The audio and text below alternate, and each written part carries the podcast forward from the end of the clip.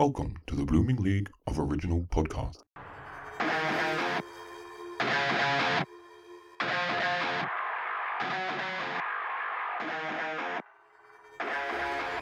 G'day and welcome to Thrash and Treasure, the Torture Chamber musical podcast that takes Godsmack and Godspell, puts it in a blender, mixes it up, and then throws it out because it tastes like shit. I'm your host for this week, Aaron, and I'm actually flying solo. I've kicked Gareth out of the studio. I'm joined by my mate, the lead singer of Brave Today, Ryan Tousell. G'day, welcome to the show. How you doing, mate? I'm doing quite well, mate. How about yourself? Yeah, I'm pretty good, as scatterbrained as usual. Of course. nothing different there. So, for our listeners at home, I've invited you onto the show today because obviously you're the lead singer of Sydney band Brave Today. You should all go out and check their music on Spotify, iTunes, and where all good music is sold. So, I figured we're going to get rid of Gareth this week, and I'm going to torture one of my friends, somebody who hasn't gone through 10, 11 episodes of musical theatre by now. Yeah, we actually met in the middle of the Pacific Ocean. we did too. I don't think we were still in port in Honolulu. I, I, I do know I, I met a couple of people while we were still in port, Mm. but I think we met on the, the second or third night of 19 nights sailing across the Pacific Ocean. That's correct. in, um, it, was, it was about four years ago, I think. Uh, five years ago, actually. Oh, yeah, we're, it's 20. Oh, Get your head together, mate. yeah. it was five years ago, wasn't it? It was, Oh, mate. Shit. 2016, I do believe. sorry, listeners at home, but obviously you're going to have to listen to these fun, exciting anecdotes from our holiday.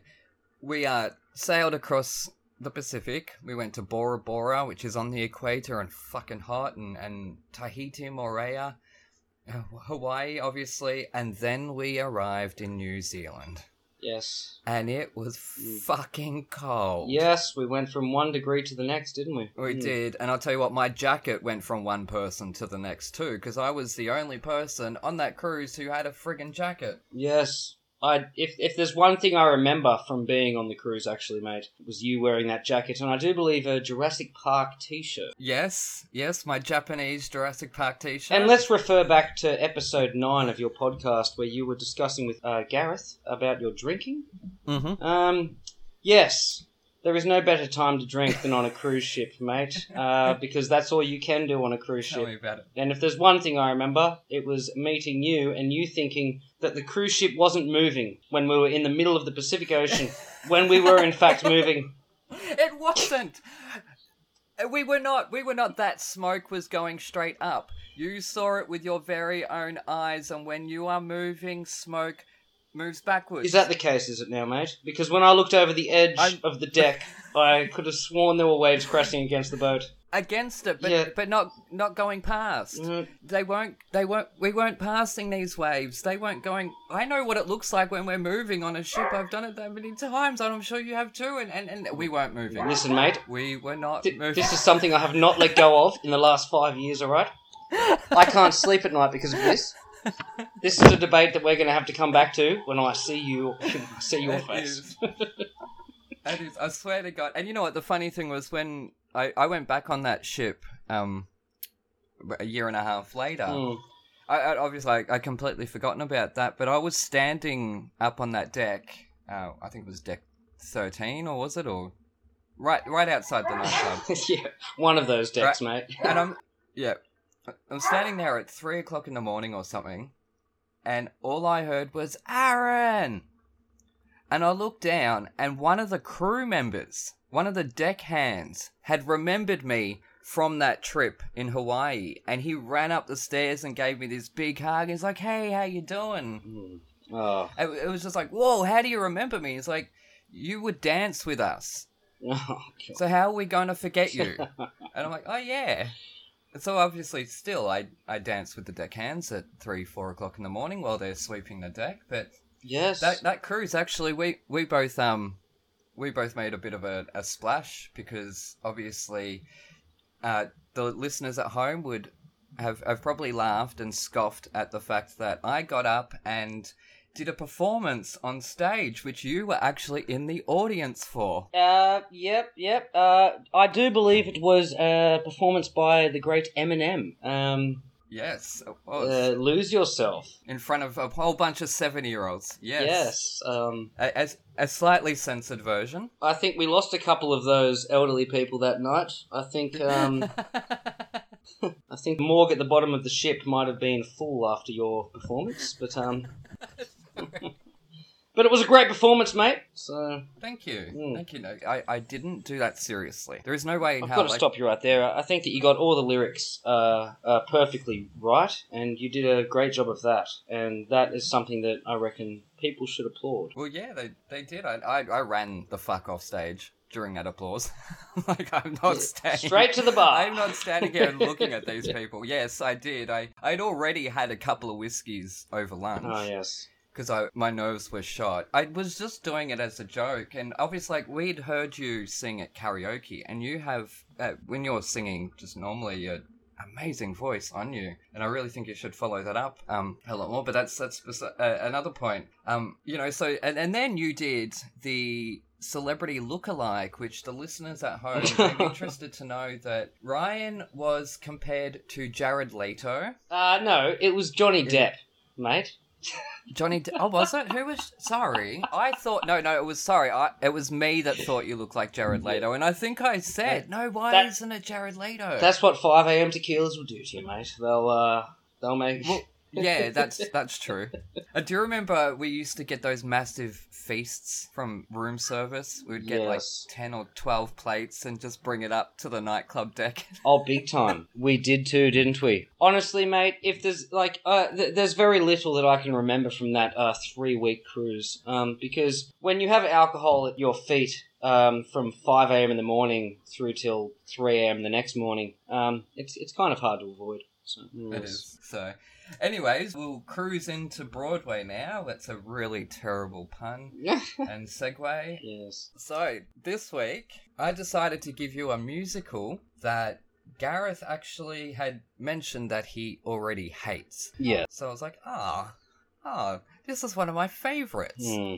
Again, he wants to shit all over the things I love. I never ever do that to him. Of course. Ever. No way. Of course not. No, I'm I'm completely innocent. So what we'll do is we'll we'll run through your thoughts and and and discuss Little Shop, and then we'll move on to metal because then we can Yes. we won't be restrained by by um. You're our first metal guest, so Yep, and I've gotta say, bringing a metalhead into a show like this to talk about um, Broadway, that certainly is a, a strong flex of yours, mate. Um, yep. when I first came into this, I thought that I'd be, um, you know, I thought that I'd have a lot uh, to say uh, negatively about Broadway. But when you gave me Little Shop of Horrors, it was a bit of a different story. You know, a 1960s American horror uh, slash comedy. Directed by the great Roger Corman, and a musical by Alan Menken, and the lyrics by Howard Ashman. The great Howard Ashman. Yes, who I've never heard of before this. Um, yeah, um, I gotta say, mate, I have to first say that, you know, thank you for showing me the soundtrack to Little Shop of Horrors because I haven't had a decent sleep in a while, mate, so.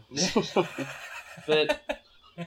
No, no, no, no. Hang on, hang on. I kicked Gareth out of the studio. Yeah, yes, you did. No, look, going to a live Broadway musical is and never has been something to kick off my bucket list. Yeah, You'd have better chance seeing me watch paint dry on a building across the street with a pair of binoculars. Um, however, I was actually surprised by the production soundtrack. Each song told a part of the ongoing story that left me wanting to hear more Mhm. of where the story was going. And it was easy to follow, it wasn't hard to understand, and you, you got a really great idea of each character. I thought that the music tied in really well with the lyrics, and honestly, there's not much I have to say hatefully about the performance that I watched. You know, I had to bash my head against a wall when I almost shed a tear hearing Audrey dying in her partner's arms, and then he fed her to the plant. if, if there's one thing I've got to say, the whole concept of the, the story being about a flesh eating plant that feeds off human blood and, and human flesh, that's that's metal. That's really brutal. It's Yeah. far. That it is, is, it? don't you think? It's um the, the the metal music that I listen to. Most people would probably listen to it and without understanding the words, they'd think that uh, entails the same sort of material. But really, the music I listen to is more about you know dealing with harsh breakups or um, you know how screwed the world is and how we can do better and uh, Yeah. mental health issues. So uh, when I saw this story, um, it was um, it was brutal, man. So um, I give it a solid two point five out of five, and I think that's fair. Yeah. Yeah, I mean, you would never catch me dead watching a Broadway musical, as I said, but um, listening to the soundtrack was um, quite pleasing, to be honest with you. The one I gave you in particular was the 2003 Broadway production. Yes. Uh, so that has Hunter Foster in it. Uh, look, mate, I loved the association between each character. I loved how you got the shy, hapless Seymour running a, a, a plant store, Yeah. and um,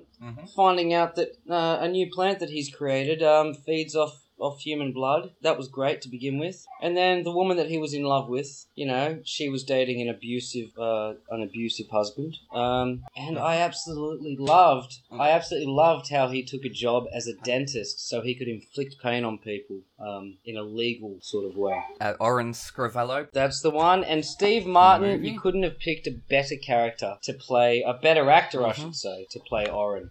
Steve Martin um, is is a killer at that. So, and uh, you know, people like John Candy and uh, Rick Moranis, or am I saying that right? Mick, Rick Moranis, Moranis, Moranis. Moranis. Uh, Either way. Either, yeah, either or. Who doesn't love a good Moranis? I do love a good Moranis every such morning. No, uh, let's cut that out, shall we? but no, um, you know, this one was a hard one to study, honestly, because there's been so many remakes of the show, and um, so many, um, there's so much to look into, you know. Um, but I found, Yeah. I found the soundtrack. It's very popular. It- It is. When I first heard um, Little Shop of Horrors, when people told me about it, I thought, oh, that sounds kind of cute. Um, but when I actually looked into Yeah. the story, when you shed away all the comedic uh, stuff and all of the music and all that, it's a really brutal and very dark storyline. So um, it is. I mean, it's about domestic abuse. Well, yeah, exactly. And then um, the dentist, Yep. who's addicted to nitrous oxide, you know, uh, dies of asphyxiation. And then because Seymour's too much of a pussy to do the job himself, he just lets Oren die right there in the chair and then feeds him to his plant Audrey too. And um, that's brutal, mate. that is brutal. Yeah. This is one show. I, I don't think there is any shows out there, and there's very many, uh, very few movies out there where the entire cast ends up dead at the end of it. Well, that's it. Because even Seymour Well- ends up dead. Yes, but they had multiple endings to this, did they not, Aaron? Uh, for the film, for the film, because um, they originally filmed the the musical ending, and it didn't test well. Yes. So test audiences who probably didn't know the musical because it was only a few years old at the time of the Hmm. movie. You know, they probably didn't know the musical and weren't familiar with that's how it ends, and so they've basically shit all over it and said, no, that's a depressing ending. Seymour at least should survive. Yeah. You know, but no, in the musical, everyone comes out at the end as a zombie, basically, and sings the final song. Wow. Which is um the whatever they offer you, don't feed the plants. Because obviously, Audrey Mm. too, the Triffid had enticed Seymour, had peer pressured him, and and you know dangled the keys to the kingdom in front of him, basically saying, "You can have everything you want if you feed me." Yes. There's- a, a real dark story of uh, addiction in that Oh, yeah. when you replace Audrey 2 with something else, drugs or, or something like that, or a drug dealer. Well, in the in the original um, 1960s movie, it was Audrey Jr., wasn't it? hmm So, so Audrey was his wife. Uh, I'm correct, yes. Yeah, the original movie is very different. It is, yes. The original movie has Seymour's mother in it.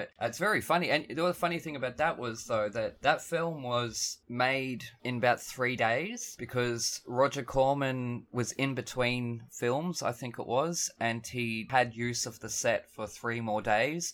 So instead of paying for, or they'd already paid for it, instead of wasting that money, Oh. they came in, shot a film in three days, and then he forgot. In the end, he forgot to copyright it. Okay. So that's one film that is so well known, but is actually in the public domain. So you'll get tons of cheap copies of it on, on DVD and VHS or whatever, Blu-ray, because it, everyone owns it. Basically, it's in the public domain. Yeah. Um, and obviously, then it, it spawned this musical, which, uh, as you mentioned, Alan Alan Menken and Howard Ashman, who then, from this musical, got noticed by Disney to do The Little Mermaid. Yes, I did. I saw that. And then they did Beauty and the Yeah. Beast, and during that, Howard Ashman had the idea to do Aladdin, uh, and he obviously, well, he died 41 years uh, old. before that could could happen. From 1950 to 1991, I do believe. Is that correct? Yep, there's a beautiful documentary on Disney Plus for those people out there that are interested in Disney history and the renaissance of the late 80s, early 90s of Disney. A lot of this was to do with Menken and Ashman. Very little to do with Jeffrey Katzenberg or Michael Eisner, no matter how much they would like to take credit for it, for their egos.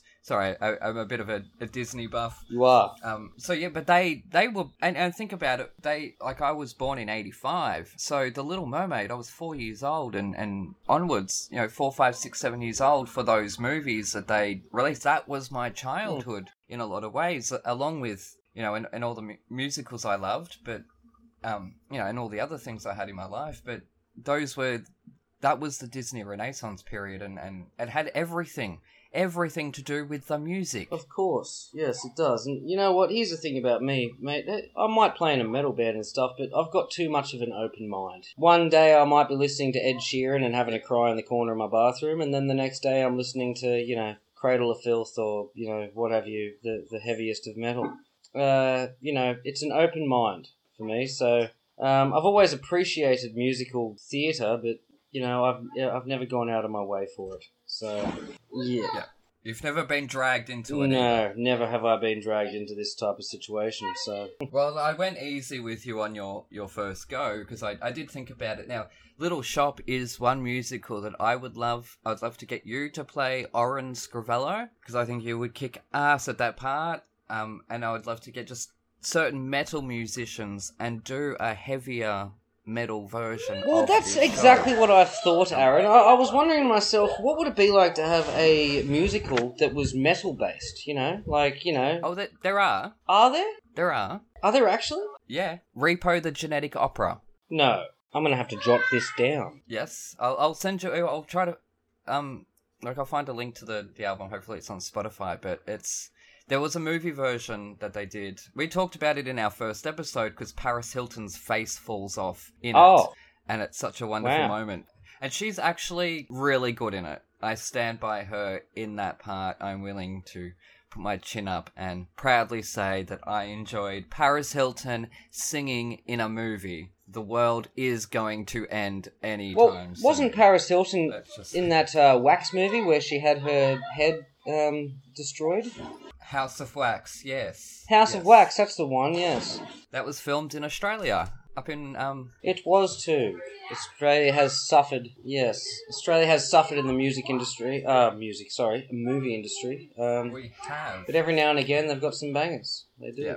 Uh, but uh, just on, on Little Shop, because we, we'll round that up, because obviously you you seem to enjoy it and seem to see that its potential and stuff. Um, the music, and Oh, I don't know if you you got this, but the music was actually inspired by Motown. Motown. yeah, so that's why you have the three. Uh, I, I I kind of Ronette, Chiffon, and Crystal. Yes. If anyone listening, if I got those three names wrong, I I got it right. Cool. Hey, I, I did Little Shop of Horrors in 1998. I was 13 years old, so it's been a while. Wow. Um, although obviously I listen to it all the time, and, and I love the movie version. But I, I wasn't a lead role in that. I, we had an ensemble because it was a school performance, and actually Logan Fuster, who is the uh, the lead singer of former band um, Death in Bloom, who does our theme song for our podcast. Thank you very much, guys, for letting us use your song. Logan and I were in that production together, so I actually have a photo Seriously. Yep, I have a photo of 13 year old metalhead Logan Fuster from Death in Bloom dressed up as a street alien or something. I can't remember. I, Wow. I, I don't. I, th- I was an apple seller. That is um. That's bizarre, mate. I must say. Yes. Well, we were we were people on the street basically through that whole show. Um, because when when you see it performed, there's typically only about eight cast members. So you have uh, obviously Mr. Mushnick, Audrey, Seymour, and Oren. Oren. Yep, Oren Scrivello. You have the, the, the four leads, but th- the actor who plays Oren Scrivello will also play the smaller parts that are like um, uh, Mr. Bernstein from NBC uh, signed with our show during the Meek Shall Oh, Inherit. really?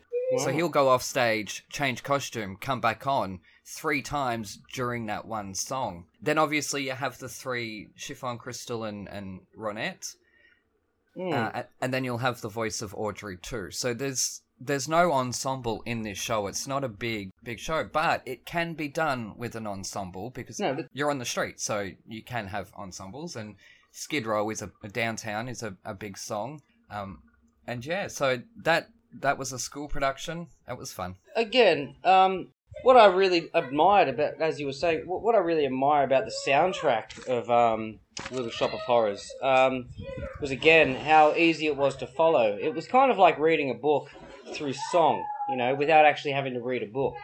And in order for me to listen to that soundtrack, uh, I had to sort of sit back, pour a glass of the finest six dollar Shiraz, Yeah. and um, which says a lot actually, because I normally only go for the five dollar bottle. So um, well, hey, you, you really stepped up. That's good. I, I hope you put a shirt on and a tie. Well, I had a singlet on, so I did a half-assed job.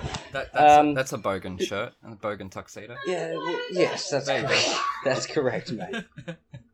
you know, uh, being a fan of something and admiring talent are two very different Yes, things to yes. me. and that's Um, what our show's about, very much.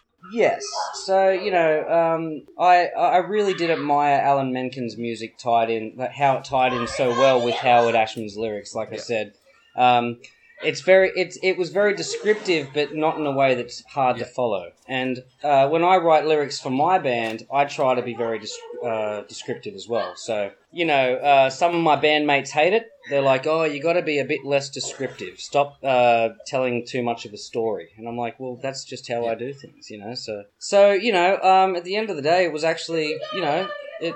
Yeah, I listened to the whole album and I was like, "Oh, I need to hear the ending," and you know, it was it was good listening. The Yeah. depressing ending. So, you got me on that one, mate.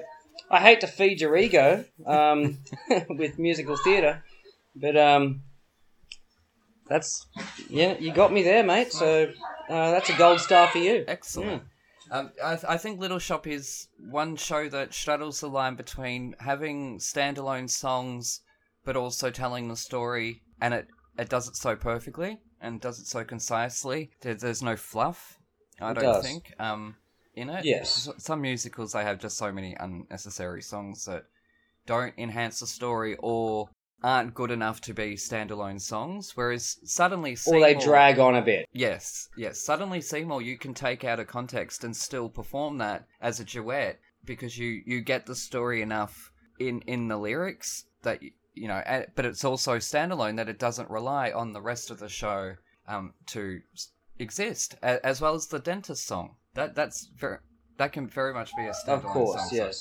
And the dentist song that uh, I've got to I've got to pull you up on this one. Thank you so much for making me listen to that dentist song literally an hour before I actually had to go to the dentist. As soon as I got to the dentist, I sat in that chair and I was looking at my dentist, um, not able to trust him. I was like, "Get the fuck away from me, mate."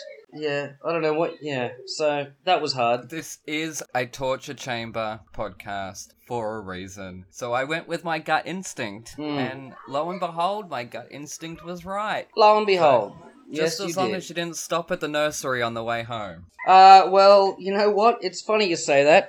I did not stop at the nursery on the way home from the dentist because I was in bloody agony. But a week before then, I did actually take my lovely girlfriend, Eliza Champion. Love you, babe, if you're listening. Haven't haven't seen her in five years either. So hello. No, you haven't. No, you have not. But um, I took her to Flower Power, and she actually bought a little mini Venus flytrap. Oh wow, fancy that. Don't just whatever you whatever they offer you. Do not feed the plants. So on that note, we'll switch over to metal. I think because I I, I I guess that's a success. You seem to have enjoyed that enough, and I really do want to see you play Oren Scrivello. Whether it's normal theatre or doing metal, you would be great in the part. Yes, You've got a lot of charisma. I really do appreciate that, mate. I really do wish I had more um, negative things to say about um, Little Shop of Horrors, but um, no, you really did win me over with that one. So good on you, mate. Oh. One negative is Gareth, you're wrong. Again, fancy that. Oh, snap right there, right in the nuts. Alright, we'll we'll jump to a quick ad break to hear from our friends and sponsors. We'll be back in a moment.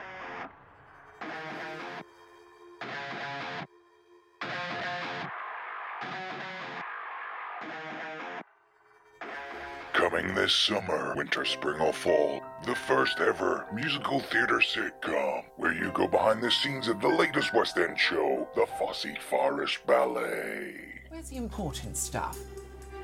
Aha! A thousand pound a week ensemble rate. Ah, that's what Mamma Mia likes. Starring Philip Joel and a West End cast featuring Kerry Ellis, Darren Day, Louise Dearman, and Oliver Saville, and more. It all started in 1987 when I was a jobbing actress working in a diner. Yeah, it's just I, I had a really bad experience when I was touring Australia with a wombat. Darling! Mwah, mwah. La, la. How long have I been mentoring you? Three months? Two years. So her name is Henrietta. The horse. Yes. I've managed to secure you an audition for the biggest, most innovative, and the latest show to be going into the West End. Joseph and his Technicolor Dreamcoat. Think more along the lines of Panto. Frozen. You can watch this episode for the price of a coffee. Simply go to www.thefosseforestballet.com. Any and all profits go back to theatre charities, acting for others, and the Theatre's Trust. You'll laugh, you'll cry, and you'll see a grown man in sparkly tights. Tight nights. Nice. Tight.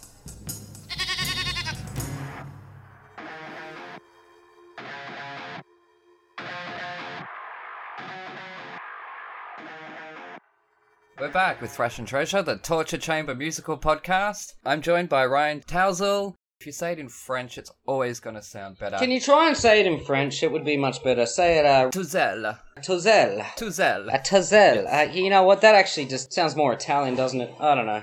Yeah, it does. We'll just go with tazzle. um, yeah, I, I, I, French. Why did I go into Italian for? I don't Thank know. you for doing your best. That's right, I tried, uh, as I do with everything. Right, so this week I tried to listen to an album which you gave me. Would you like to tell our listeners what it was? It was uh, Periphery 2. This time it's personal. What do you have to say about it? Well, I will run through my review because I did immerse myself in this music at least 12 times or so on repeat over the uh, the week or so because I uh, apparently hate myself.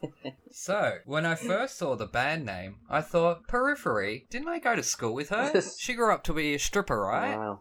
Only to remember that Persephone was her name and Periphery is a band. But periphery is also a word that means outer rim. And who doesn't love a good rimming? Anyways, upon my first listen, it became clear to me that Gareth isn't the only one with misguided taste in music. But again, a lack of taste doth not a lack in talent make. And I think what they need is some good grovel and gravitas to the lead's voice. He sounds a bit whiny, and I would know. My friends call me Whiny the Pooh. The music itself had its moments, some of cliche, been there, done that, heard the t shirt, but I did find there was a fun, youthful, yet unique sound coming through more frequently. The addition of guest violin and cello helped elevate their sound beyond whiny teenager. I reiterate, as musicians, they are highly talented. There were many times I'd hear a solid drum solo, and I was all like, cool machine guns, bro. But apart from some electrifying beats, the vocals were overshadowed by their above standard lyrics that expressed the angst and discontentment of whiny teenage millennials.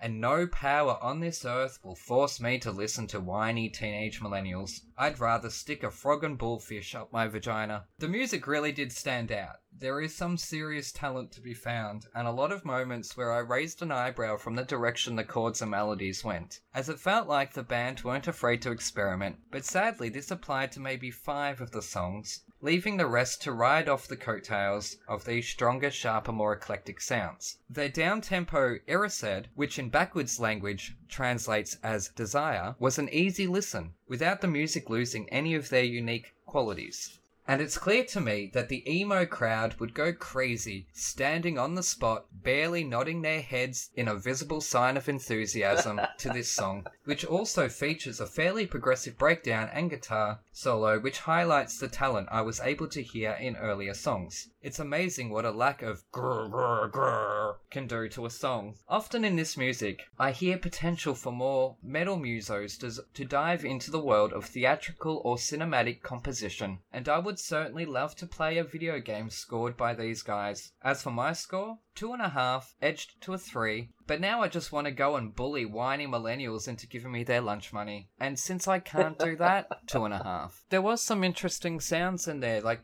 sometimes I'd expect uh, um the bars or whatever it is, Yes. uh, chords to to go in a certain direction, but they would Yes. escalate down or something like that, or they were just yeah, there were- there was some interesting sounds in there. It's funny that, yes, coming from someone who doesn't normally even listen to this type of music, you're not the first person in the metal scene um, to actually say that about Periphery when it comes to the whiny vocal. Uh, vocal. Even people who love Periphery normally complain about the, as they would say, whiny vocals. Um, but I strongly disagree with that.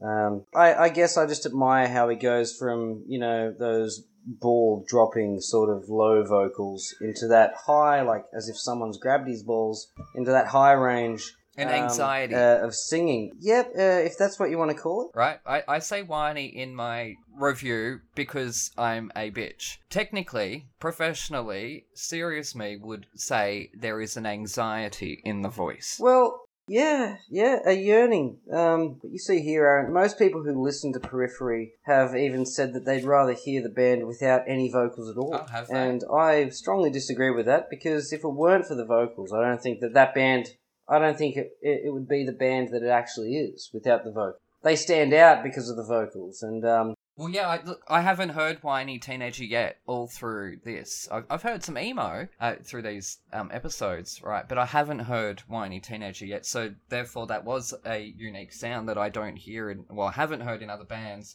But um, I can see They why do. people agree with that. Um, take the vocals out, the music's better because they are very, very talented Well- musicians. But the the vocals do complement that. They do, Mm. and they they work together in that. Um, if it was me or if I was musical director, I probably wouldn't make some of the choices in the vocals that they've made. But it's not me, and it's not up to us at home to say, "Well, if it was me, I would." I'm going to interrupt you right there. If you actually went and saw one of their live shows, I think that your opinion would actually be different. Um, Oh, probably. they yeah. uh, the diversity in the vocals and the uh, the progression of the music it's um it's very different and I think that's the reason why this band stood out to me and um uh, I think that's the reason why I love this band so much is because they don't go by any certain style they don't um they don't copy any certain genre um they do their own thing and um you know, it's an ever-going story. It's not. I don't know half like half of what they're singing about sometimes. to be honest with you. Oh no! Look, I, I'm hundred percent on that. I never know what any metal people are singing about. Yeah. So I nod and smile. But I did like some of the song titles. Um, obviously, I made a joke about Erised. I- Is that how you pronounce it? Erised? I thought it was arised. I think you're saying it wrong, Aaron. Have you not seen or read Harry Potter? I don't watch that kind of garbage. Well, the mirror of Erised is the mirror of desire. Erised is desire Okay. backwards. You know what? You might know something about periphery that I don't. Possibly. oh wow! I come off looking smart for a change. God, I'm feeding your ego hard. Oh no, trust me, me, me looking smart does not feed my ego. It shocks me and, and, and unsettles me, and I need to sit down. Oh, I am sitting down. Anyways, no. I, you know what? Uh, I admire the fact actually that you actually sat through Periphery 2's album, um, um, however many times you listened to it. That's a that's admirable. Yep. A lot Mm. more than I listened to Stuck Mojo, let's just say that. Yes. Well, you know, some of their songs actually go way longer than you'd think.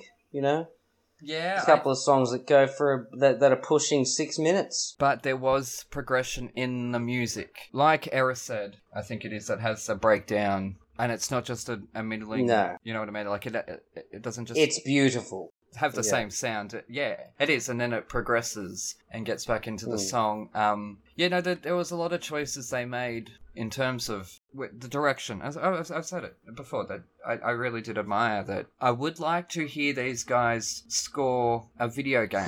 You know what? It's actually funny that you say that, Aaron, because they did a music video in the setting of a video game. well, there you go. Of, See? uh, with it, yeah. So you know what? Yeah, there you go. Um, that was in a different album, but um, so I don't want to bore you with that. So No, that's no, that's fine. I, I typically won't listen to a band's outside work apart from the album I'm forced to listen to, uh, because then if I do love an album so much, like I did with Body Counts Carnivore, then it's a natural thing of, Of I want to hear more of their stuff. Yes. So, uh, and and also I won't get confused by all their other songs. I can just focus on that that one album. So uh, I'm I'm probably lucky that that song wasn't on here because like oh, that was that was very clear to me.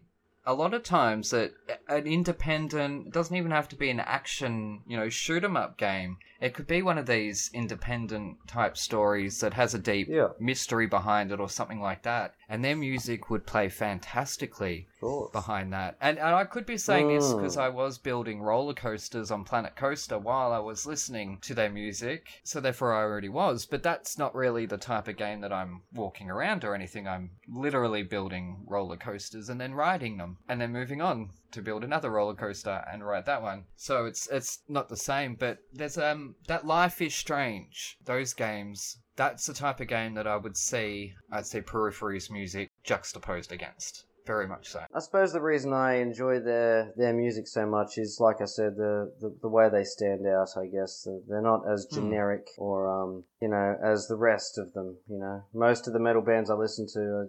Honestly, if I'm to be totally honest with you, I don't even listen to that much metal anymore myself. I've got the select few. I play metal because I I enjoy performing it. I enjoy singing it because I can. You know, it's just an ability that I have. But when it comes to listening to it, you know, you'll you've got more chance of finding me listening to more acoustic music or more slowed down, stripped back music than you will um, finding me listening to metal, which is interesting. So, I think you'll find that's pretty common. mm, Like a lot of musicians who play a certain type of music will yeah, not listen to that type of music because they're immersed in it so often yeah, as a job to be paid for. that's it. It's like um, a Yeah. good way to put it is RuPaul. You're not going to catch him in drag in general because he's not getting paid getting paid for it, right? That's his job. I mean, he'll enjoy the scene and enjoy other people's performances, but he's not sitting around his house in a dress. That's just not what he does. So, um, or maybe gynecologists spend all day, you know. D- D- diving into one area and then I'll, I'll, I'll cut that joke out there because okay. oh, great. Uh, but also artists they do like to explore other genres because it helps feed what they do it helps inspire what they do and, and they will hear um quite- you know a lot of times you'll you'll hear a, a maybe a me- metal musician or whatnot or even a pop singer put out a cover of a rock song or something like that or a or the other way around, a, a metal singer like um Floor Jansen posts a lot of performances of her singing theatre songs, singing Phantom the Opera and Frozen and, and stuff like that, that that she'll post on her Twitter. And I, I, I would wager that diving into that music and ex- exploring that, and I know that's obviously my, my genre, but just to separate myself, using it as an example, I would I would suggest that her diving into the world of theatre is helping her musicality and, and her you know, her writing or whatnot in the metal world because she is exploring those other genres um, and other sounds and stuff. And, and it's easy to say that musical theatre is a genre but there are so many genres within that because there are country and western musicals there's a rap musical there's rock musicals there's opera and you know what i mean like it's a, it's it's very much a blanket term It's everlasting, yeah. It's It never is. ending, yeah. it is, and which is kind of why we've got this show because my theory is that metal is socially acceptable opera. You have the tragedy, you have the drama, you have the epic music and the epic vocals. Let's face it, most people get turned off as soon as the screaming comes in. Um, they're like, oh, what is this? I can't understand this. And most people get turned off as soon as opera starts. That's it. Yeah. Exactly. You know, um, But more people will socially accept metal or heavy metal because of look at bands like ACDC Yes. and Metallica Of that course. have seeped into the mainstream. on repeat. Every day. Whereas you're not turning on the radio and, and hearing opera unless you're tuning into SBS radio or something like that. You know, the classic AM radio. You're not hearing it on FM. You're not hearing it on the the charts or anything. But you will hear Metallica and, and ACDC and Guns N' Roses and all that. But there are so many parallels between the two worlds in a lot of ways that that's what, really what this this show's about. So on that self-congratulatory note, we're going to take a quick break. We'll be back in a moment with Ryan Tousell.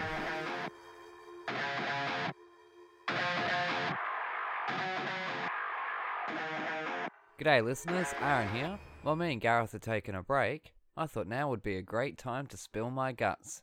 Well, not my guts, the fully fabulous Kristen Johnston's, whose hilarious yet harrowing memoir Guts details her rollercoaster ride through all the excesses of Hollywood and the toll it can take on even the fiercest of bitches. Keijo has shed all pretense by opening up her heart and soul in this gripping tale which will leave readers reaffirmed of their own inner strength and ability to kick some ass in this world. You may know her as Sally Solomon or as Joan Collins' bedrockian daughter, but once you've dived into Kristen's guts, you'll come to know that she's nothing short of a warrior. Available now where all good books are sold, grab your copy of Guts today.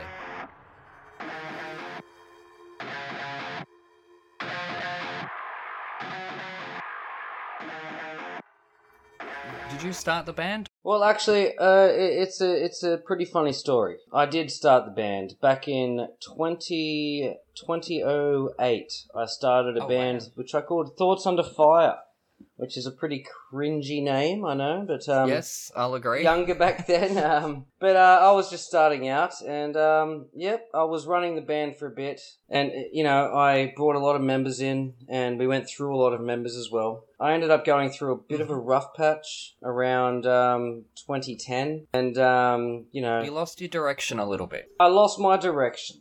Yes.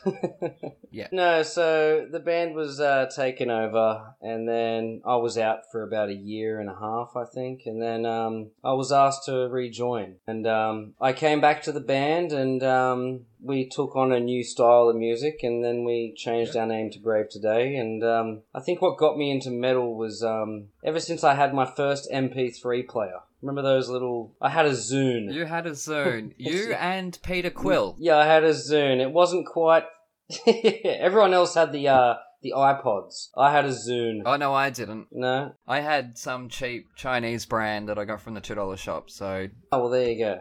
But, uh, I think my my Zune could only hold about what like ten songs on it or something like that. I don't know, a very small amount of songs. Yeah. Yeah. And I think I had a, a song by Usher, uh, a, a song by Nickelback, oh godfather a Godfathers, song by Dis- Yeah, that's right. you heard that, folks. That is staying in the episode. that is forever going down in history. That is going down in history. So Yeah. when you guys are huge, everyone's gonna know. And look, I'm not following this stupid trend that people are going on about with, oh, you know, Nickelback being the shittest band in the world. They're they're one of the greatest in the world, Aaron. And um, you gotta you gotta move past that trend, mate.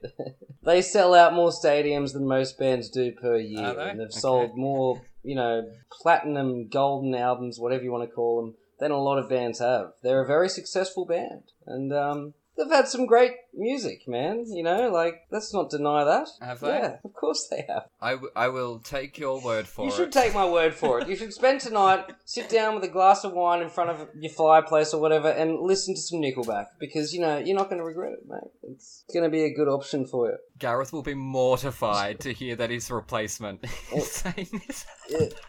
I like your pants around your feet. Yeah, go listen to some Nickelback, mate. I think that. no, but uh, in all seriousness, mate, I think it was bands like Nickelback, uh, surprisingly enough, and Disturbed. Okay, yeah. that actually got me into the into metal music, and I don't know why, I don't know how, but that's that's what happened.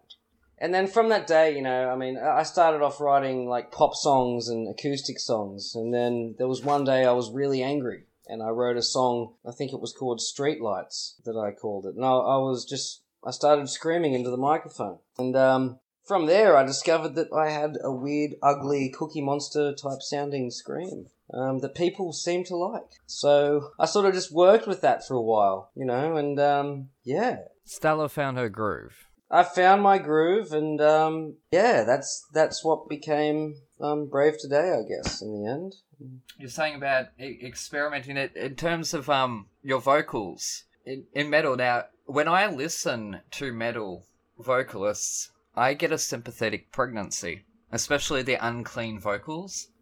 And that, and, and that is Did you just say sympathetic pregnancy? yes, my throat hurts for them. Oh, okay, right. Yeah. It's like when I see someone getting punched in the nose, my eyes water because anything about the nose, I Yeah. I, I get terrible um sinuses or whatever, and, and, and reflexes, and my eyes start to water. Yes. So, or when I see someone fall over on concrete, I'm like, oh no, that hurts. I can feel it because I know what it feels like myself, but I get that sympathetic pain from listening to metal singers. So, what's your method in terms of not killing your voice before a live show? Is there anything? Because I know in theatre, obviously, we have our we have our vocal warm ups and we have our lemon and honey drinks that taste like shit. I mean, gotta be honest, mate. Um, I never really got proper vocal tuition when I started um, screaming. I kind of just was. I was always really good at mimicking other sort of artists that I used to listen to as a kid. It's like when I started playing the piano. Um, I never got piano lessons. You know, one of my favorite movies is Jurassic Park. I'm sure you know that one. Yeah. And uh, when I heard the Jurassic Park theme, there was a piano in front of me, and I just started sort of playing the keys along with the song until I got it right. And I did the same thing with my voice, you know. Um, I was listening to certain artists, and for a few years, I was always like, "Oh man, I wish I could scream like these guys," you know. Like, what do I have to do to get that ability, you know? Um, eh, it just sort of came naturally after recording multiple songs and um, uh, a couple of albums. Uh, you know, I, I started off screaming uh, and it sounded terrible, but the more that I did it, I started to gain more control. And it's it's really actually hard to explain. You know, I I went from using my head voice um, to using my sort of diaphragm um, to you, yeah, and it it, it was Yep. it's kind of strange because there is no actual uh, instructions that I learned. There's no there wasn't any proper way um, that I learnt. You know, um, I've gotten vocal lessons for clean singing, but I've never actually gotten any lessons for screaming. Yep. It just sort of came naturally, to be honest with you. It just all came from emotion. That sounds very emo. it sounds a bit emo. Sounds very emo. It does. like yes. I've got a lot of um, heaped up, sort of um, bottled up uh, emotions there that I just let out, and um, that's how. Yep, that's that's kind of how it happened. So Yeah. So is there a, a certain spot in your throat that it needs to sit? yes, Yeah. I- I- yes. I- There's a spot where everything sits, and I sort of let out gradual, like I let out bits of air where where necessary. If there's any advice I can give to anyone that's listening, take a deep breath in, and as you're breathing out, just start screaming as if someone's just stepped on your foot or on your pinky toe, right? As you're breathing out, and then that Yep. might start something. that probably doesn't. you're trying it right now, aren't you? But I, yet I haven't heard you. No, skip. no, no, because I tried to take a big deep breath in and I'm like, oh god, I could only take a tiny breath. I'm not even going to try this. Yeah, no. Maybe that's bad advice for some people, especially anyone out there who has breathing difficulties. Don't do that. I don't know. It just, it just, yeah, it just came naturally. Honestly. I would love to to hear what else you've got in your arsenal. Wait, hang on, that's probably the wrong word. What else you got in your tool bag? Tool bag? Tool box? Well, I've got a lot up my ass right now. That's for sure. It was arsenal. It was in like.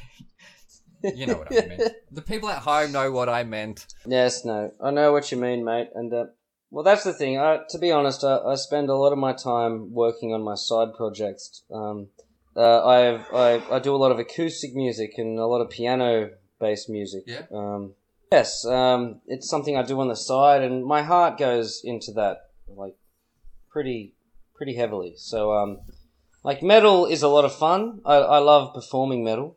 Um, and I love to get up there on stage and just sort of let out what I'm thinking and what I'm feeling, and that's one of the reasons why I love metal so much because it's like you can get up on a stage and scream your absolute ass off at people, and you don't have to have a reason why, you know. No one's going to come up to you and say, "Hey, why are you doing this?" It's it's what you know. I can get away with it when I'm on that Yeah. stage. I can do whatever I want, and that's that's a that really does help me uh, mentally because I deal with a lot of anxiety and a lot of depression, and that can that really does weigh me down. Um, it holds me back as well, um, and it it halts all of my motivation. Every time I know that there's a, a gig, uh, like a show coming up that we're about to perform, I spend like the weeks before that show feeling really anxious about it. But um, and that is a bit of a setback, you know. It does, you know. I, I get very anxious, sort of, um, and uh, but once I'm on that stage, um, it all changes. It becomes turns from anxiety to excitement, and um, I, I can just release myself and just let out all of that bottled up anger and emotion that's inside of me, and um, that's why I love metal. You know, because it's a good release. It's a good escape. So, you know what I mean? We had um Dave Muscat um recently on the show from the West End was talking about doing Billy Elliot on uh well on stage Mm. obviously and how the show if if they were feeling happy Yes. that day right they could go on stage and find things in the show that made them even happier and they could express that joy if they were feeling shitty there were things in the show that they could really accentuate and the anger Yes. and you know the fights and stuff like that so I, I'd imagine performing metal would be the same. That if you're feeling, you know, really good and, and happy one day, that that's going to show through in the music. You're going to find certain mm. parts in the in certain songs that will Yes. be able to express that joy Well, that's it. just naturally through through your performance. And then other times when you're ang- angry or or feeling shitty, able to channel that into certain heavier, darker moments. In that, I'm, I'm I would find that quite cathartic. I'm sure. Um, I mean, uh, humans are complicated creatures as it is, so for artists to have these outlets and look, being a writer, it's it's not necessarily the same because I'm not standing there expressing with my body and my voice how I'm feeling or what's what's going on or the, the story that I'm telling. It's me tapping on the keys. So I, I I'm not channeling that in any way. Uh, you know, in terms of well, I, I will get up and dance and stuff like that, and you know, and and, and ch- channel my excitement. But um, no, in terms of yeah, it must be very cathartic for metal musicians. I think in particular, as opposed to say pop, which is pretty all happy. And if you're feeling shitty, you know, who wants to go out and sing a Well- happy pop song? well, that's it. But then again, you know, a lot of pop music is actually uh, when you actually read the lyrics, you're like, oh shit, that's not as happy as I thought it would be. It's very um, Yeah, there are there are some dark songs, aren't there? Yeah, that's it. Um, you know, Yeah. whereas most of our music is is trying to be more positive. Like, um, it's a lot of the lyrics that I write about is more to do with, uh, say, someone trying, like, who's dealing with um, really severe mental issues, who's trying to get out of that. Yeah, and uh, just trying to um, grow and live a better life and deal with those mental issues, or somebody who's dealing with addiction. Um, you know, uh, it's most of my lyrics aren't more like so around you know like anger and um, stuff like that, which most people think metal is based on. Um, Oh yeah, it's Satan music. Full stop. well, that's it exactly, and that's the thing. Yeah, it's it's a great release, and um, a lot of people seem to really enjoy um, that kind of style. Um, apparently, it helps a lot of people who like our music. It, it helps them through a lot of stuff, and um, that's what keeps me sort of um, glued to this style of music. I guess you could say. Yeah. Well, A lot more expressive than than pop in a lot of ways. Well, yeah, it's very expressive. Yeah, it's very expressive, but yeah, it's it's it's a love or hate Lyrically, I relationship. mean. Yeah, that's it. Tell us about your first gig. Where when you got up, first time ever. Well, Uh, our first gig was actually one of our most successful ones, um, which is funny. Um, we would we were releasing music for about two years before we played our first show, and we had a lot of hype. A lot Oh, of wow. hype was there was a lot Yep. of hype building up. People were like, are, they, are these guys actually going to play a show, or you know, what's going on? And um, eventually, in 2010, we played our first uh, show at Southgate in the Sutherland Shire. Um, it was uh oh god, you know what? The, the name of the actual venue escapes me right now, but um, we packed out the whole venue, um, and we we made about seven hundred and fifty dollars from that gig, which is the most money we've made That's from most bad, of our shows. first gig. Funnily enough, I'm sure it must, you know, you must have felt like you had the world at the, at your fingertips after that. Yeah. I, I thought so at the time, yeah. But at that time as well, I had um, nodulitis, oh nodules. Oh, bugger. so my, my throat, Yeah. yeah, my throat was totally blown out, and I was falling for everyone's bullshit remedy, like home remedies to fix the throat. Like some some woman told me, oh, you know, put a dirty sock around your throat, and tie a knot, and the pheromones from the sock works as a natural treatment for your throat. Oh my goodness gracious me. Now, that is a choice. for some stupid reason. That is definitely a yeah, choice. for some stupid reason, I believed what she said, and I tied a dirty sock around my ma- Oh, uh, around my neck um, an hour before our show, while drinking a bottle of honey. Goodness gracious me. Yeah, no, nodules aren't Yeah, uh, uh, uh, aren't good for a singer. No, and I was worried that I had them like permanently. Um, but you know, um, I I had them for about six months, and then I sort of self healed. I took a big break from doing vocals, and I started. You know, I was like, well, shit. If I'm going to do these kind of vocals, then I need to learn at least a little bit of how to use the throat. Back onto what we were talking about before. Yep. Yeah. So Find that comfort spot. yeah, that's it. And of course, it was our first gig, so there were a lot more nerves. I had a lot more. Um, I was a, I was a, a lot more nervous because you know after spending years playing in your bedroom and you know recording songs in a studio, uh, and then going on stage and performing in front of you know a packed out venue, um, it's a bit different, you know. um, so Yes. I kind of just threw my voice out you know, uh, too much. I, I put too much, um, what do you call it? I just, yeah, I threw out way too much, uh, without any control whatsoever. And, uh, I lost my voice entirely. It's uh, amateurs need to realize you might be talented at something. The kids at home, but still right. learn. Yeah. Still learn Yeah. how to do Yeah. it properly, or you will Well- fuck up your voice, or you will fuck up your body, or whatnot, because you're not doing it right. That's it. Sometimes I don't even know. It's all good and well to say, well, I, I'm a natural singer, sure. But are you singing through your diaphragm? Because I can see your shoulders, shoulders all the way up. Even today, mate, we played it. I'm not talking about you there. no, that's fine. We played a show recently. Um, it was a COVID. It was a COVID safe show. Yep. So everyone who was at the venue were wearing masks, and uh, they were forced to be seated. And it was very odd. It was it was it was fruitless. It was a very fruitless show because there was no energy there, right?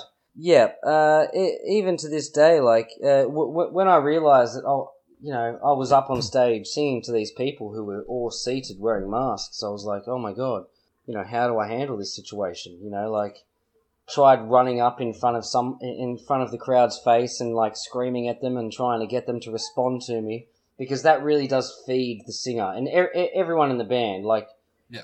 when you have the audience standing up and you know sort of um, cheering or whatever um, or you know just it, it helps um, Yeah. but oh, in yeah. this case that energy from the audience Yeah, feeds but, uh, you guys. yeah, Just as much as it. you guys But, are feeding in this audience. case, every time someone went to stand up, a security guard would run up and be like, "No, sit the fuck down," you know, like. Oh no. Uh, but it, it ruined my voice, so I started throwing my voice out there without any control, and I just started losing my voice. You know, I mean, I've got my good days and my bad days. Um, yeah. At the end of the day, if you're gonna do metal, make sure it comes from the heart, I guess, or and wait until after COVID, because apparently metal and COVID safe shows do not mix. It would work in a jazz venue, like a jazz concert or something. Um, but I, or like Actually, funny story there. When when, when we got onto stage, um, the sound the sound guy came up um, and put a little protective pop filter onto the microphone. I, yeah. I was just like, "What's this for?" And he's like, "Oh, just you know, COVID restrictions." we're, we're going to have to use this. And I was like, okay. And after doing our 45 minute long set, screaming into that microphone, that little uh, filter was covered in my spit, right? And I pulled it off the microphone at the end of our set and I scrunched it up in my hands. And I went to put it in my pocket because I was like, well, no one's going to use this. It's covered in my saliva. And then Yeah. the sound guy comes up to me and goes, oh, no, I'll take that. And I'm like, what? Yeah. No, no, no, this is covered in my saliva. And he's like, that's okay. I'll, I'll just, I'll, I'll just spray it with some disinfectant so the next band No, can use you're, it. th- th- that's defeating the purpose. Yeah. purpose. And I'm like, what the hell? You can't, don't you have more? Yeah, I'm like, don't you have more of those things, like, in a box somewhere? Like, what was it? A bit of Glad wrap or something? Like shit. So he took he, he he he just put his hand out and just said, "Just drop it in my hand." And I I dropped this this scrumbled up filter covered in saliva and sweat onto his hand. And he just like uh, like a squeegee, you know, he just squeezed it over a bin so all the sweat dripped out of it, and then Oh sprayed it with disinfectant, Godfather. and then put it on the microphone for the next band. that that's not good. COVID safe, right? yeah. A load of bullshit. I Yeah. know. Like but that I think that might be the individual. Like that might be him. He's probably Yeah. supposed to Maybe he. chuck it away straight away, but Yeah. he's you know what I mean? Like That's it. I can't imagine the the Yeah. company would be like, yes, we want all our musicians to share this fucking sweaty, sloppy piece of shit that people have been spitting on. Like, I, I, I that that seems to me like that would be bad PR for the the company or the venue. But it does seem more like the individual being lazy. um, in my opinion, I don't know. I wasn't there, obviously, but no, that's that's really really weird. Yeah, and you know, and you know, they even say they even say they're like, um, you're not allowed to sing sing along to the band that's playing if you're if you're at a live show, but you can yell out you can yell out to your mates who are across the room, but you can't sing along to the music. That's bullshit. That's that's a ridiculous thing. There are so many of these rules that I understand it- and I agree with, right? And I'll accept even if I don't necessarily agree with them because it's just what has to be done. of done. course, of course. But that yeah. seems to me like nonsense. yeah, Like you can you can't sing along. it I bit sat nonsense. there during that whole musical for a Mm. hundred minutes and sang every single bloody word along with them, quietly to myself. Oh, I, I, yeah, we'll see. not out. That's yeah, like, quietly to yourself. no, no one heard it. Like I was mouthing the words. I wasn't actually Yeah. saying them. If you were to look I doubt me, a security guard's going to come up. Yeah, I doubt. I doubt a security guard's going to come up and be like, "Mate, stop singing quietly to yourself, yeah, spreading the germs." they would have liked to have No, tried because I w- we were in the middle, so we had like twenty people on either side of us, or- however many, ten people on either side. So that that would have been a tight squeeze for them. And good luck. Um, but if you if anyone had have looked over at me during that performance, my jaw and my you would have seen my Adam's apple moving the whole time because I could not help myself but sing along to, to every single word and even bits of dialogue I was I was saying I Mm. was speaking to. I'd seen it before, so I'm, I'm uh, fairly familiar with it. Um, Yeah, but yeah, like I, I couldn't imagine, um, like had someone come up to me and said, "No, you can't sing along," I would have looked up at them with my mask on and told them to fuck off in a way that they wouldn't have heard or seen. well, that's it, mate. Like uh, even again when we were on stage, yeah, when we were on stage performing, even between songs. Normally, in between songs, I like to interact with the crowd, right? But because they were all Yeah. forced to be seated wearing masks, it's like they couldn't even. They weren't even clapping or cheering. And then I was like, hmm. In my head, I was like, could this have something to do with us uh, specifically? Is that why they're not cheering? So then I thought of. Uh, I, I decided to say to the crowd, um, let's hear it for the headlining band. Because in my head, I was like, well, let's see if they cheer for the headlining band. You know? And they didn't cheer at all. Like it was like a it was like a ball of hay rolled past in front of me. And a wah wah wah. yeah, that's it. And you know, Oh, that it would have just- been so embarrassing. I'm glad it was you. Oh, mate, me. it, it really was. But then at the end of the set, you have all these people come up going, mate, that was a really great set. That was that was really good. And I'm like, I can't even tell your emotions right now because of the, you know, the mask that they're wearing, and oh god, it was just yeah. It, it's not the same as it used to be. Uh, I think I'd rather just wait it out until this whole virus ends, so we can start playing real shows again. But um, It'd be like a DJ. uh, appa- a DJ having a COVID safe set. Why are you having a COVID safe set, DJ? No one's getting up to dance. yeah, Yeah. yeah. Imagine Just that. A DJ playing a COVID Yeah. set. Everyone's sitting there with their arms folded, with some DJ on the stage, like scratching discs, like just uh, scratching vinyls. Just yeah, it's it just doesn't work, you know. No, it does not work because the energy is not there. The Exactly. vibe and the, the, the party atmosphere i- Yeah. is is just gone, and it is a shame. Like it, it, it does suck. Hundred percent. Um, you know, but I guess Yeah. this is a, a, a time when you know jazz musicians are able to, to stand up and entertain us because we can Definitely. sit back No. At our tables and nod our head along to the music, and we don't have to get Right, up and right. dance or anything like that. So Yeah. let, let, let's let jazz musicians have their heyday again, because they haven't had their heyday in a hundred years or so. Um, so it's about time, you know. But um, no, it, it, it, it does suck. I, I I would have loved to have been there, just to have, have watched this disaster unfold. I'll send you. I'll send you some footage. We've got footage. I'll send it to you, mate. oh, please do. Fantastic. But um, no. In saying that, in saying all that, um, I shouldn't complain because it's lucky that we, we get any shows at all during this time. There are a lot of bands out there yeah. that aren't getting uh, any shows, and they're suffering for it. The music industry is suffering, and uh, my heart goes out to all of It them. Um, Yes. yeah, Everyone. so you know, I, I should, yeah, I should feel lucky that we've gotten shows. We've got a couple more coming up in Brisbane in um, in March. Oh, sorry, April, and um, so we got a few shows coming up, uh, and we're lucky that we've got those shows. So, you know, even if people are forced to wear masks and sit down, that's okay.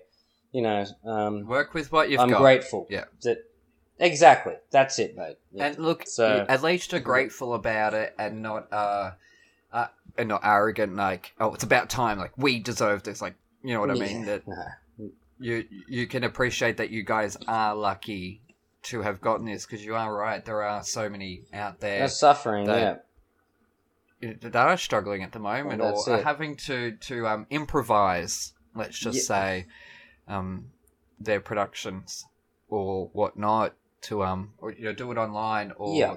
maybe they had an album coming out last year and they need video clips for it. So the production values are a, a little bit down because they've had to improvise. You know, it's a real real Yeah. testament to artists.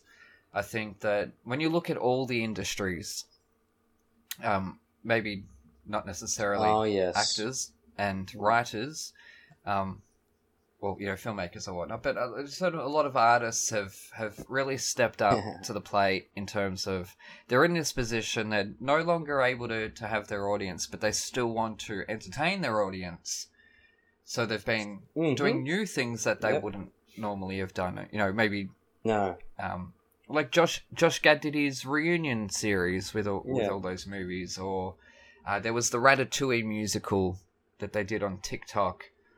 Um, so there's yeah, it, it's it, it, it has uh, as someone said recently, necessity has been the mother of invention, but it's also been the the, the mother of, of creation here um, and creativity because as it, yeah it's kept us all on our toes you know and, and artists need to adapt right? Um I I I, I personally and I, I love that you don't pigeonhole yourself into metal um because I, I do love it when you see people from two genres get together do a song that's completely out of their genre or what look at Kylie Minogue and Nick Cave when when they did That's the it. Yeah, Oh, yes. Yep. I do actually That- remember that. Yeah.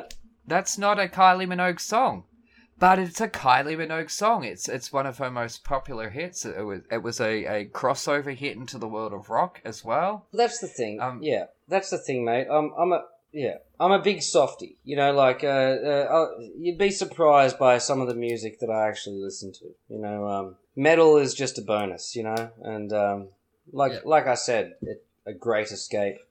um, a good release of emotion. Because obviously with as we're talking about with covid and the past year and you know gigs being shut off uh, or shut down that artists have been on a wandering path. And That's right. as i say some people have found new paths or some people have expanded on what they already know. Some people have, have created projects that they probably thought they would never have done before because they didn't have the time.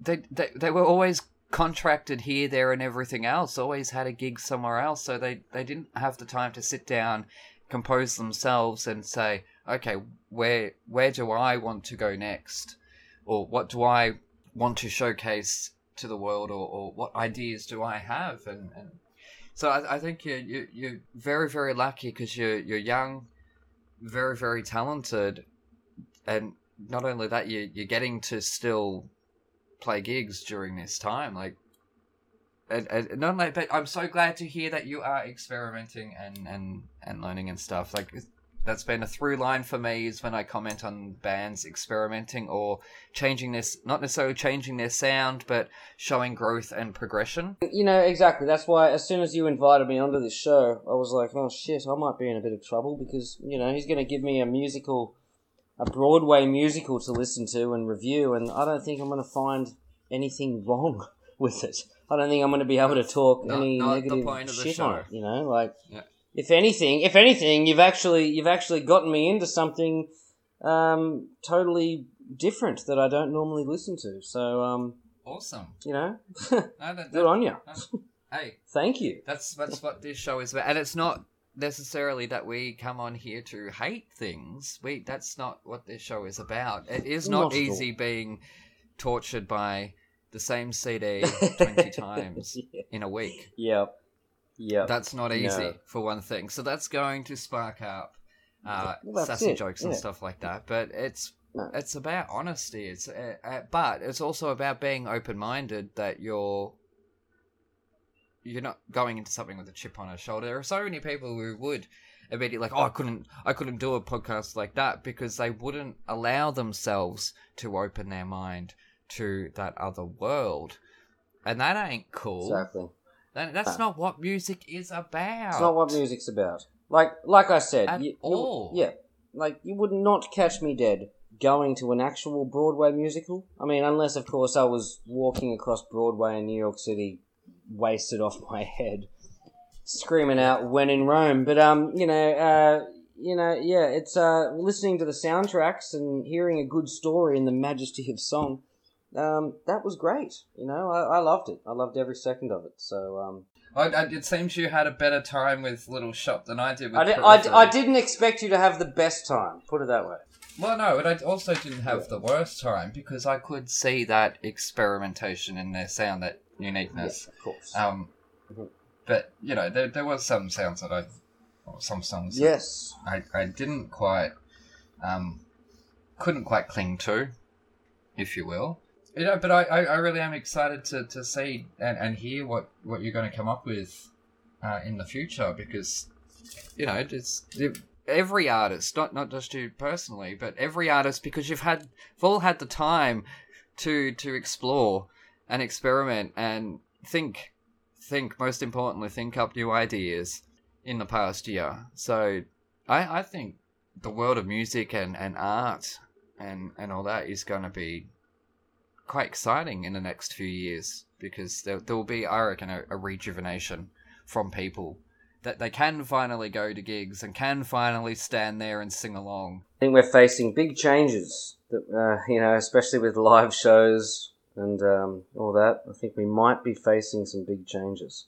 I'm not sure what those changes are going to be, but you know, um, There'll be a glass, uh, a, a plastic, um, what's it called? yeah, a glass wall or a plastic wall or a bubble. Everyone's going to be in bubbles or some shit like that. Who knows, mate? But um, yeah, Yeah, that's it. in front of the Um, stage. But no, it is exciting, and I'm very keen. Uh, we've got our next release coming out, um, hopefully in um, in March, actually. So, yeah, yeah, sounds Yes, good. well, we're going to have you guys on um, with a whole band, and I've been requested to roast you guys. I've ne- I've okay, I've shit stirred a lot of people in my life, right? a lot of people. Roast away, my friend. I love a good But when roasting. you said to me, when you said to me, uh, we look forward to you roasting us, I was like, oh shit, it's just gotten real. Like, I have to now perform. I, I can't just be sassy bitch me. Like, these jokes not only have to be funny and cutting, but they cannot be offensive or nasty in any way. You know what I mean? Because obviously you and I are mates of course. but you're you're entrusting me to do this for you or, or to you know make fun of you mm-hmm. guys in a respectful way. And that's a bit of pressure. I've never done that before. And and I, as i say i can shit stir you all oh. Till the cows come home and i will constantly do it just because it makes me laugh um, i need to entertain myself but um that that's that's me improvising on the go that's not me sitting down writing jokes that are and, and especially like I know you, but I don't know your bandmates as well. They, mate, they've got they've got a heart of gold, and they love a good roasting themselves. Trust me. Oh. Um, okay, I'll look yeah. forward to that. That sounds good to me, mate. Yes. And that's been our show for this week. Special thanks to Ryan Tousell for joining me in Gareth's place. He'll be joining us again soon with the boys from Brave Today, so be sure to check out their music on Spotify, Apple Music, YouTube, and also follow them on Facebook. And if you're in the Sydney, Sutherland Shire, I don't know that area, bloody hell, I'm from Melbourne. If you're in New South Wales and you see them playing, go check them out because Ryan's an awesome guy, so give him a high five from me and go up to him and tell him that ship was not moving. Anyways, Gareth, what did you think of this week's episode? Hmm. I wasn't paying attention. Oh, yeah, as usual. Shit. Nah, I'm just kidding. Next week he'll be back, and he will be lucky because he gets two fully sick bitches for the price of none. That's right, we are joined by Australia's number one feminist, the kick ass Jane Caro, one of my favourite people, and she's chosen Into the Woods for Gareth to be tortured by. We tried Sondheim a couple of times. One success, one failure. Let's roll the dice again and see how we go as we take a journey into those woods. Oh my god, I sound like a wanker. Anyways, Gareth has given me, I think it's Red Devil Foreskin or something like that. Nope. Devilskin with their album Red, so I look forward to uh, giving that a go, I guess. I've been Aaron, this has been Thrush and Treasure. Thanks again to Ryan, and we shall see you next time. Hooroo!